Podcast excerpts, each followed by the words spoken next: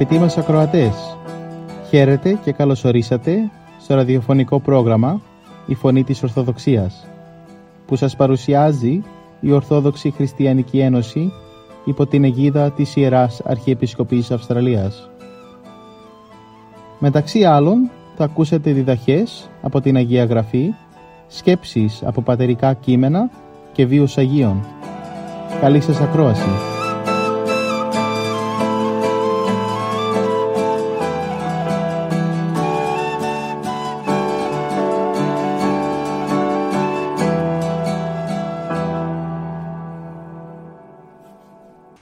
Σκέψεις από το σημερινό Ευαγγελικό Ανάγνωσμα. Οι δύο κατηγορίες των χριστιανών. Και ανεόχθησαν αυτόν οι οφθαλμοί. Ο Μέγας και αιώνιος διδάσκαλος της Ναζαρέτ, αδελφοί μου, και στο σημερινό του Ιερό Ευαγγέλιο συνεχίζει το έργο της αγάπης. Βρισκόμενος τη φορά αυτή στην αγαπημένη του πόλη την Καπερναούμ, προσφέρει και πάλι απλόχερα τις ευεργεσίες του σε όλους εκείνους που πιστεύουν σε Αυτόν και που τον ακολουθούν πιστά στη ζωή τους. Σ' όλους δίνει το είδωρ το ζών και όλους τους ξεδιψάει με τη χάρη του και τη θεϊκή του ευλογία. Απέναντι όμως την απέραντη αυτή αγάπη και την απερίγραπτη σε μέγεθος φιλανθρωπία του Θεανθρώπου Χριστού, ο αμαρτωλός άνθρωπος αντιπαρατάσσει το φθόνο, το μίσος, την αγνωμοσύνη και την αχαριστία του. Μόλις είχε βγει ο Κύριος αγαπητή μου από το σπίτι του Ιάιρου, που είχε αναστήσει την νεκρή κόρη του και προχωρούσε στο δρόμο με προορισμό κάποιο φιλόξενο σπίτι. Κόσμος πολλής τον ακολουθούσε από όλα τα μέρη. Όλοι αυτοί ήθελαν με κάθε τρόπο να πλησιάσουν τον Χριστό, να τον γνωρίσουν από κοντά και να βαδίσουν μαζί του. Ο χλοβοή μεγάλη και ενθουσιασμός ασυγκράτητος κυριαρχούσε τριγύρω. Όλοι εκδήλωναν τη χαρά τους με φωνές και κινήσεις για την παρουσία του Χριστού. Όλοι πανηγύριζαν το ευχάριστο αυτό γεγονός. Μέσα όμως στο απροσμέτρητο αυτό πλήθος βρίσκονταν και δύο τυφλοί.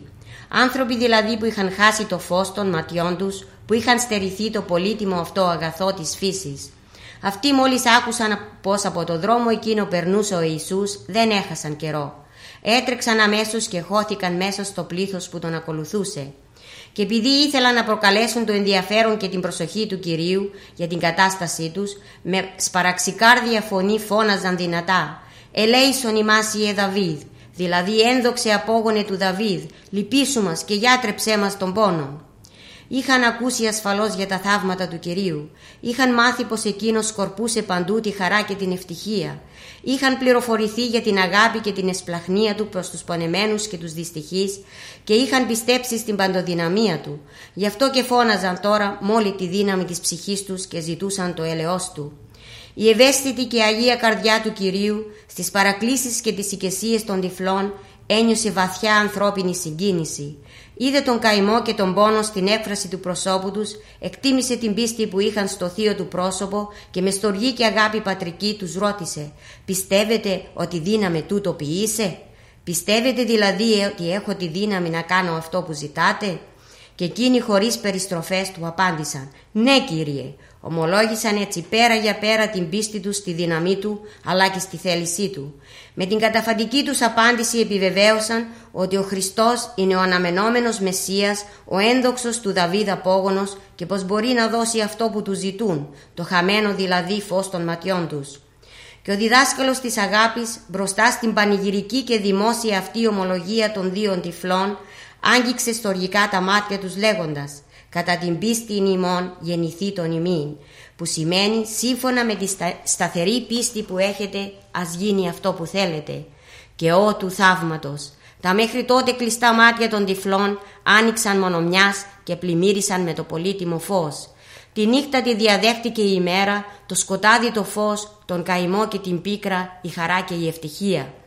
Και ενώ όλοι οι παρευρισκόμενοι εκεί δόξασαν το μεγαλοδύναμο Θεό για τη νέα του αυτή ευεργεσία και με θαυμασμό ομολογούσαν την αλήθεια ότι ουδέποτε φάνη ούτως εν το Ισραήλ, δηλαδή ποτέ άλλοτε δεν φάνηκαν, έγιναν τέτοια θαυμαστά έργα στο έθνος το Ισραηλιτικό, βρέθηκαν δυστυχώς οι Φαρισαίοι που θέλησαν με κάθε τρόπο να διαστρεβλώσουν τα πράγματα. Θέλησαν να παραποιήσουν την αλήθεια για να συγκαλύψουν το θαύμα του Χριστού. Κατέφυγαν γι' αυτό στη συκοφαντία. Ήπουλα και πονηρά διέδωσαν στο λαό ότι ο Ιησούς εν το άρχοντι των δαιμονίων εκβάλλει τα δαιμόνια. Δηλαδή με τη βοήθεια του αρχηγού των δαιμονίων, του Βελζεβούλ, βγάζει από τους αρρώστους τα δαιμόνια. Δύο είδη τύφλωσης έχουμε αγαπητοί μου χριστιανοί. Το ένα είδος ονομάζεται σωματική τύφλωση. Κατά αυτήν ο Πάσχων στερείται το φως των σωματικών ματιών του. Θλιβερή βέβαια και αξιολύπητη κατάσταση το γεγονός της απώλειας του ωραίου και πολύτιμου αυτού αγαθού. Όμως η αξία του αγαθού αυτού είναι σχετική και περιορισμένου χαρακτήρα γιατί εξακολουθεί να υπάρχει τόσο χρόνο όσο διαρκεί και η παρούσα εφήμερη και προσωρινή ζωή. Με το τέλος του παρόντος κόσμου τερματίζεται η αξία του, πάβει πια να έχει σημασία. Το άλλο είδος τύφλωσης λέγεται πνευματική τύφλωση. Στην περίπτωση αυτή ο άνθρωπος χάνει τα μάτια της ψυχής του, τα οποία νεκρώνονται και αχρηστεύονται από τη φοβερή πνευματική αρρώστια που ονομάζεται αμαρτία. Και η τύφλωση αυτή είναι απείρως χειρότερη, φοβερότερη και πιο θλιβερή από τη σωματική, γιατί τα μάτια της ψυχής μας είναι εκείνα που φωτίζουν τη διάνοια και τη συνείδησή μας και την κρατούν καθαρή. Και η συνείδησή μας αυτή, φωτισμένη και εξαγνισμένη με τις αιώνιες αλήθειες του Ευαγγελίου του Χριστού, είναι αποφασιστική σημασίας, διότι στο σημείο ακριβώς του χρόνου, όπου η παρούσα ζωή τελειώνει μπροστά στην ταφόπετρα με τον σωματικό μας θάνατο, αρχίζει η αιώνια και ατελεύτητη ζωή. Στη μακαριότητα αυτής της ζωής μας καταξιώνει η πνευματική όραση, ο εσωτερικός φωτισμός μας, που μας εξασφαλίζουν τα υγιή μάτια της αθάνατης ψυχής μας.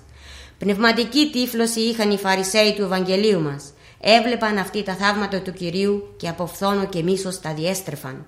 Ενώ οι ακροατές του Κυρίου γεμάτοι χαρά και ενθουσιασμό για αυτά εδόξαζαν το Θεό για το άφθαστο μεγαλείο Του, εκείνοι αποτελούσαν την εξαίρεση. Στεναχωρούνταν για τα θαυμάσια και υπερφυσικά γεγονότα που επακολουθούσαν τις θείες του Κυρίου προσταγές και προσπαθούσαν να τα διαψεύσουν στο λαό, καταφεύγοντας μάλιστα σε κάθε είδους συκοφαντία.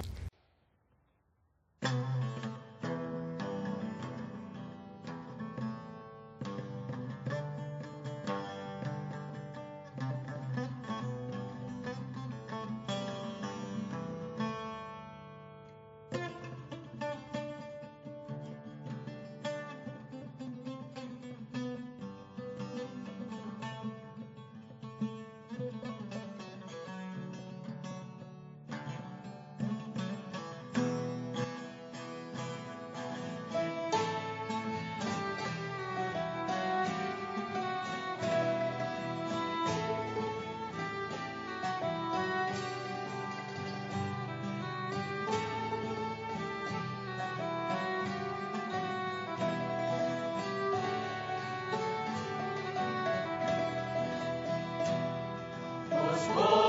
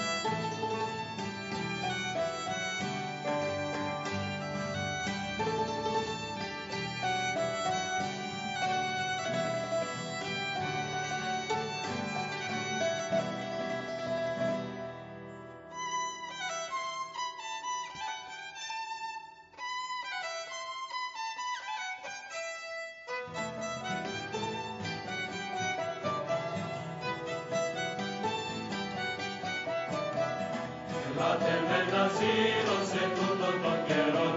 Θα κάνω με τον όργο πάνω στον. Ελάτε με τα ζήλω σε τον καιρό. Θα κάνω τον όργο πάνω στον σταυρό. Κι όλοι μας με τα. Να πούμε απ' την καρδιά τούτα στον Θεό. Κι όλοι μας με τα χέρια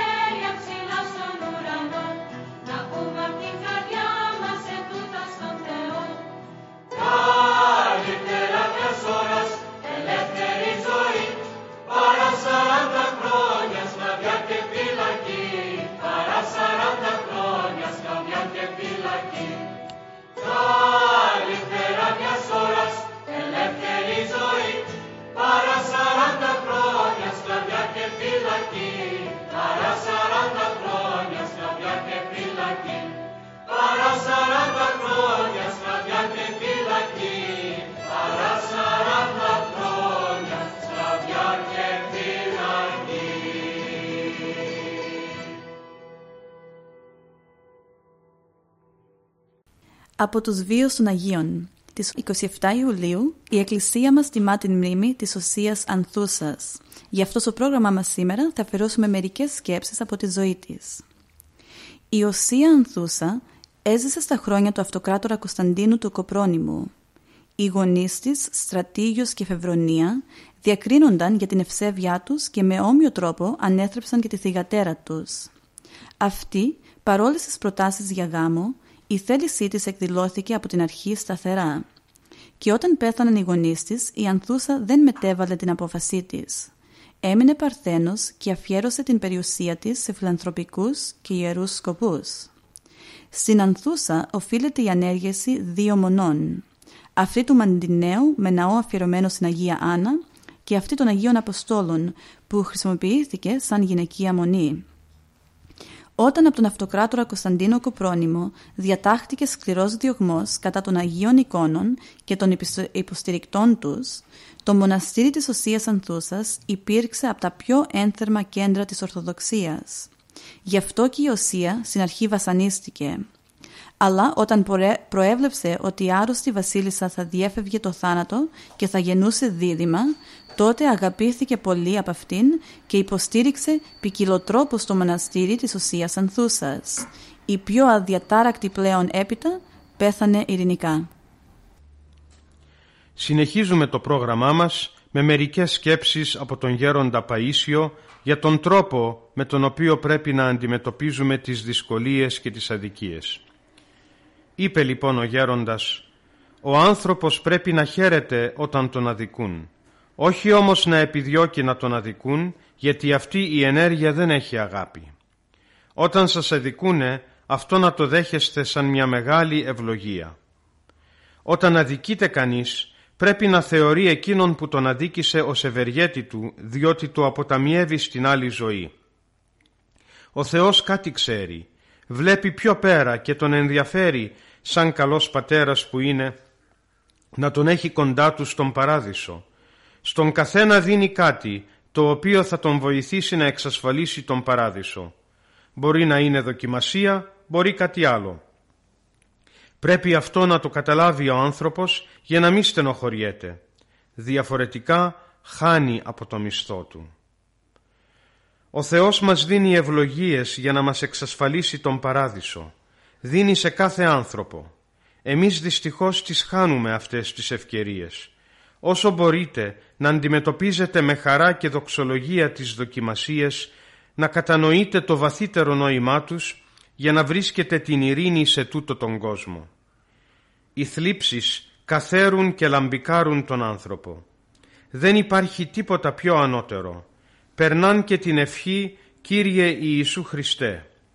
Ο Μακαρίτης ο Παπατήχων έλεγε ότι το Κύριε Ιησού Χριστέ εκατό δραχμές, το δόξα το Θεό χίλιες δραχμές. Εννοούσε ότι το δόξα το Θεό έχει μεγαλύτερη αξία. Το πρώτο είναι μια ανάγκη που αισθάνεται ο άνθρωπος και θέλει δε θέλει πρέπει να το ζητήσει, ενώ το δεύτερο είναι άσκηση, υποφέρει και δοξολογεί το Θεό. Αν όσα χρωστάς σε αυτή τη ζωή τα ξεπληρώσεις, τότε σώζεσαι. Αν φας όμως και καμιά παραπάνω, παίρνεις και κανένα φράγκο επιπλέον. Αν φάει κάποιος ξύλο άδικα, τότε έχει καθαρό μισθό. Άνθρωποι με πολύ καλή ζωή συχνά αντιμετωπίζουν δοκιμασίες, τους συμβαίνουν τα χειρότερα. Οι άλλοι που βλέπουν λένε «Γιατί τα επιτρέπει αυτά ο Θεός» Ας φέρω ένα παράδειγμα. Είναι μια καλή οικογένεια και ο άντρας πολύ καλός και η γυναίκα πολύ καλή και τα παιδάκια πολύ καλά. Όλοι εκκλησιάζονται, κοινωνούν κλπ. Κάποια μέρα όμως περνάει ένας μεθυσμένος ή ένας τρελός, χτυπάει τον οικογενειάρχη και τον σκοτώνει στα καλά καθούμενα. Μετά οι άνθρωποι που είναι απομακρυσμένοι από το Θεό λένε «Για δες τον, πήγαινε με το σταυρό στο χέρι, γι' αυτό τα έπαθε». Αυτό όμως είναι ανέδεια. Ο Θεός πρέπει να ξέρουμε ότι επιτρέπει να παθαίνουν και άνθρωποι χωρίς να φταίνε καθόλου για να δίνει την ευκαιρία στους τελείως ανεδείς να λένε ό,τι είπε και ο καλός ληστής στον υβριστή ληστή «Δεν φοβάσαι το Θεό, εμείς δικαίως ταλαιπωρούμαστε». Ο άνθρωπος αυτός δεν έκανε τίποτα. Δεν φοβάσαι το Θεό. Ο Θεός επιτρέπει να πάθουν μερικοί χωρίς να φταίνε για να δώσει την ευκαιρία στους ανεδείς να συνέλθουν. Αυτοί που υποφέρουν χωρίς αιτία μπορεί να είναι τα πιο αγαπημένα παιδιά του Θεού. Στον Παράδεισο πιστεύω ότι ο Θεός θα τους πει «Διαλέξτε τον καλύτερο τόπο». Γι' αυτό όταν ζητάμε το δίκιο μας τα χάνουμε όλα. Χάνουμε και την ειρήνη μας, χάνουμε και το μισθό μας.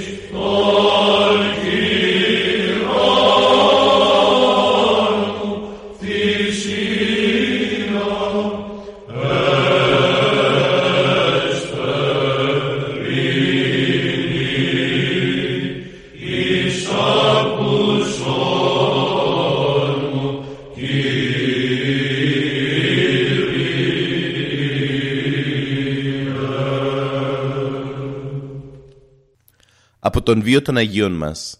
Στις 27 Ιουλίου η Εκκλησία μας τιμά τη μνήμη του Αγίου Παντελεήμων.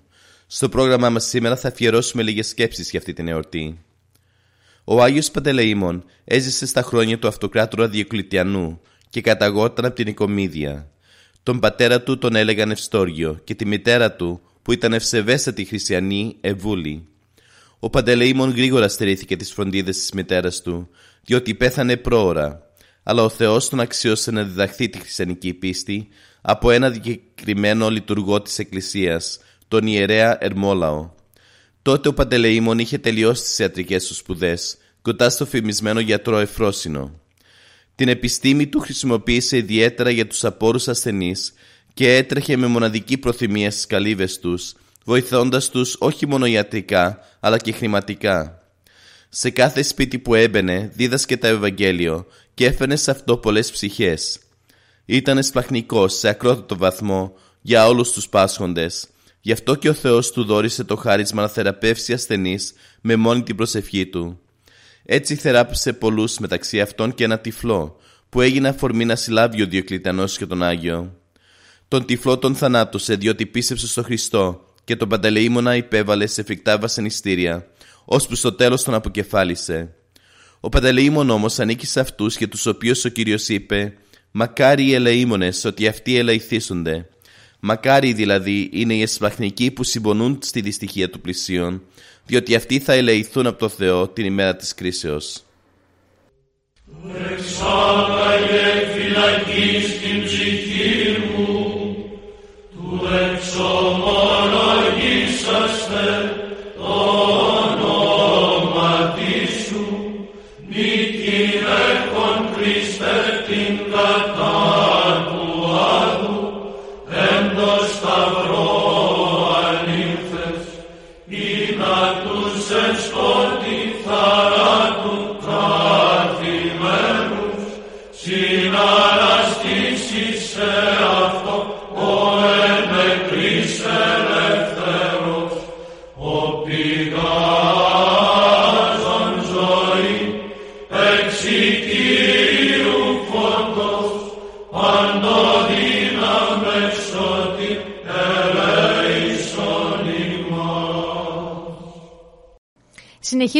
Συνεχίζουμε το πρόγραμμά μας με μερικές σκέψεις για τις κολακίες.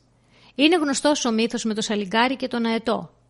Σε μια ψηλή βουνοκορφή που θα μπορούσε να πατήσει ανθρώπινο πόδι, ένας αετός συνάντησε ένα σαλιγκάρι. «Σάλιαγκα», είπε ο αετός, «πώς τα κατάφερες και ανέβηκες τόσο ψηλά» και το σαλιγκάρι με κοινική ειλικρίνεια εξήγησε «Έρποντας, γλύφοντας και με τα κέρατά μου». Ο αετός αηδίασε και χτύπησε με το πόδι του το σαλιγκάρι να το κατρακυλήσει. Εκείνο όμως πρόλαβε και κόλλησε στον ήχη του αετού και κρατήθηκε ψηλά και ακόμη ψηλότερα όπου πετούσε ο αετός. Στο τέλος έγιναν φίλοι οι δυο τους. Έμεινε κολλημένο πάνω του και άρχισε να γενοβολά. Μια μέρα τα σαλιγκάρια σκέπασαν όλο το κορμί και τα φτερά του αετού τόσο πολύ, ώστε βάρινε, δεν μπορούσε να σαλέψει και έπεσε μέσα σε ένα φαράγγι και σκοτώθηκε. Ο μύθος αυτός είναι αποκαλυπτικός, γιατί και σήμερα οι ανθρωποσάλιαγκοι φτάνουν σε πολλές κορυφές και κολλάνε σε πολλούς αετούς.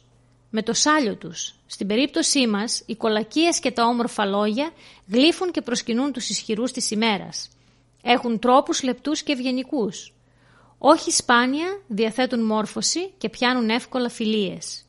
Η κολακία δεν είναι μόνο φαινόμενο της εποχής μας. Κάθε εποχή έχει να παρουσιάσει κόλακες. Οι Ρωμαίοι ανακήρυκταν τον Έρωνα πρώτο καλλιτέχνη του κόσμου. Στο Βυζάντιο, για να κολακεύσουν τον αυτοκράτορα, τον αποκαλούσαν η ημετέρα Θειώτης. Οι αυλικοί αξιωματούχοι απεκαλούνται από τους πιο κάτω με πρωτοφανείς τίτλους όπως «Πανυπερσβέστατος». Και στην περίοδο της τουρκοκρατίας η ίδια νοοτροπία υπήρχε στην τάξη των κολάκων. Χαρακτηριστικά τους, τους περιγράφει ο Κοραής. Νέφος φιλοδεσπότων, ανανδρίων, περικυκλώνει πάραφτα των νέων τούτο δεσποτικών, τον σέβεται, τον προσκυνεί και τον βαφτίζει ενδοξότατον, εκλαμπρότατον και μονονουχή θειότατον. Οι ανθρωποσάλεγγοι στους καιρούς μας, τονίζει ένα σύγχρονο συγγραφεύς, κοντεύουν να ξεπεράσουν και τους ειρηνόκερους του Ιονέσκο και χαμογελούν και μιλούν ωραία και κολακεύουν και ραδιάζουν το ένα ψέμα πάνω στο άλλο για να πετύχουν το σκοπό τους, να βολευτούν. Αυτό είναι το ιδανικό τους και για να πετύχουν χρησιμοποιούν όλα τα μέσα. Σύνθημα της ζωής σας ας είναι τούτο. Φυλαχτείτε από τα ερπετά. Αποφεύγετε τους σκόλακες, μην πιστεύετε τις κολακίες. Ίσως σήμερα όπως σας είπαμε δεν θα ήταν ανάγκη να σας τονίσω μην ονειρευτείτε ποτέ, μην ζητήστε ποτέ σ' όποιαν ανάγκη και αν βρεθείτε, να γίνετε ανθρωποσαλίγκαροι. Μη ζηλέψετε ένα τέτοιο βόλεμα. Είναι βόλεμα που ταπεινώνει τον άνθρωπο. Τον εξευτελίζει, τον ρίχνει στο βούρκο της αμαρτίας. Διαβείτε τη ζωή σας ταπεινή, αλλά όχι ταπεινωμένη.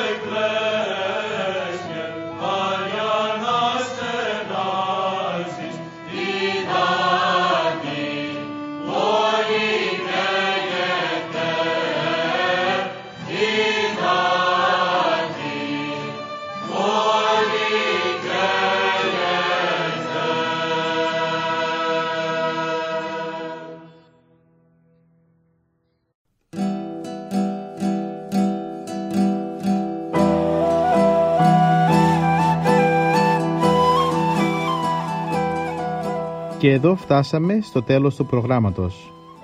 Σας ευχαριστούμε για τη συντροφιά σας και θα είμαστε και πάλι κοντά σας την επόμενη εβδομάδα. Μπορείτε επίσης να μας παρακολουθήσετε στο Facebook, Spotify και στο YouTube κανάλι Greek Orthodox Christian Society Sydney. Αγαπητοί μας ακροατές, ο Θεός μαζί σας. Χαίρετε.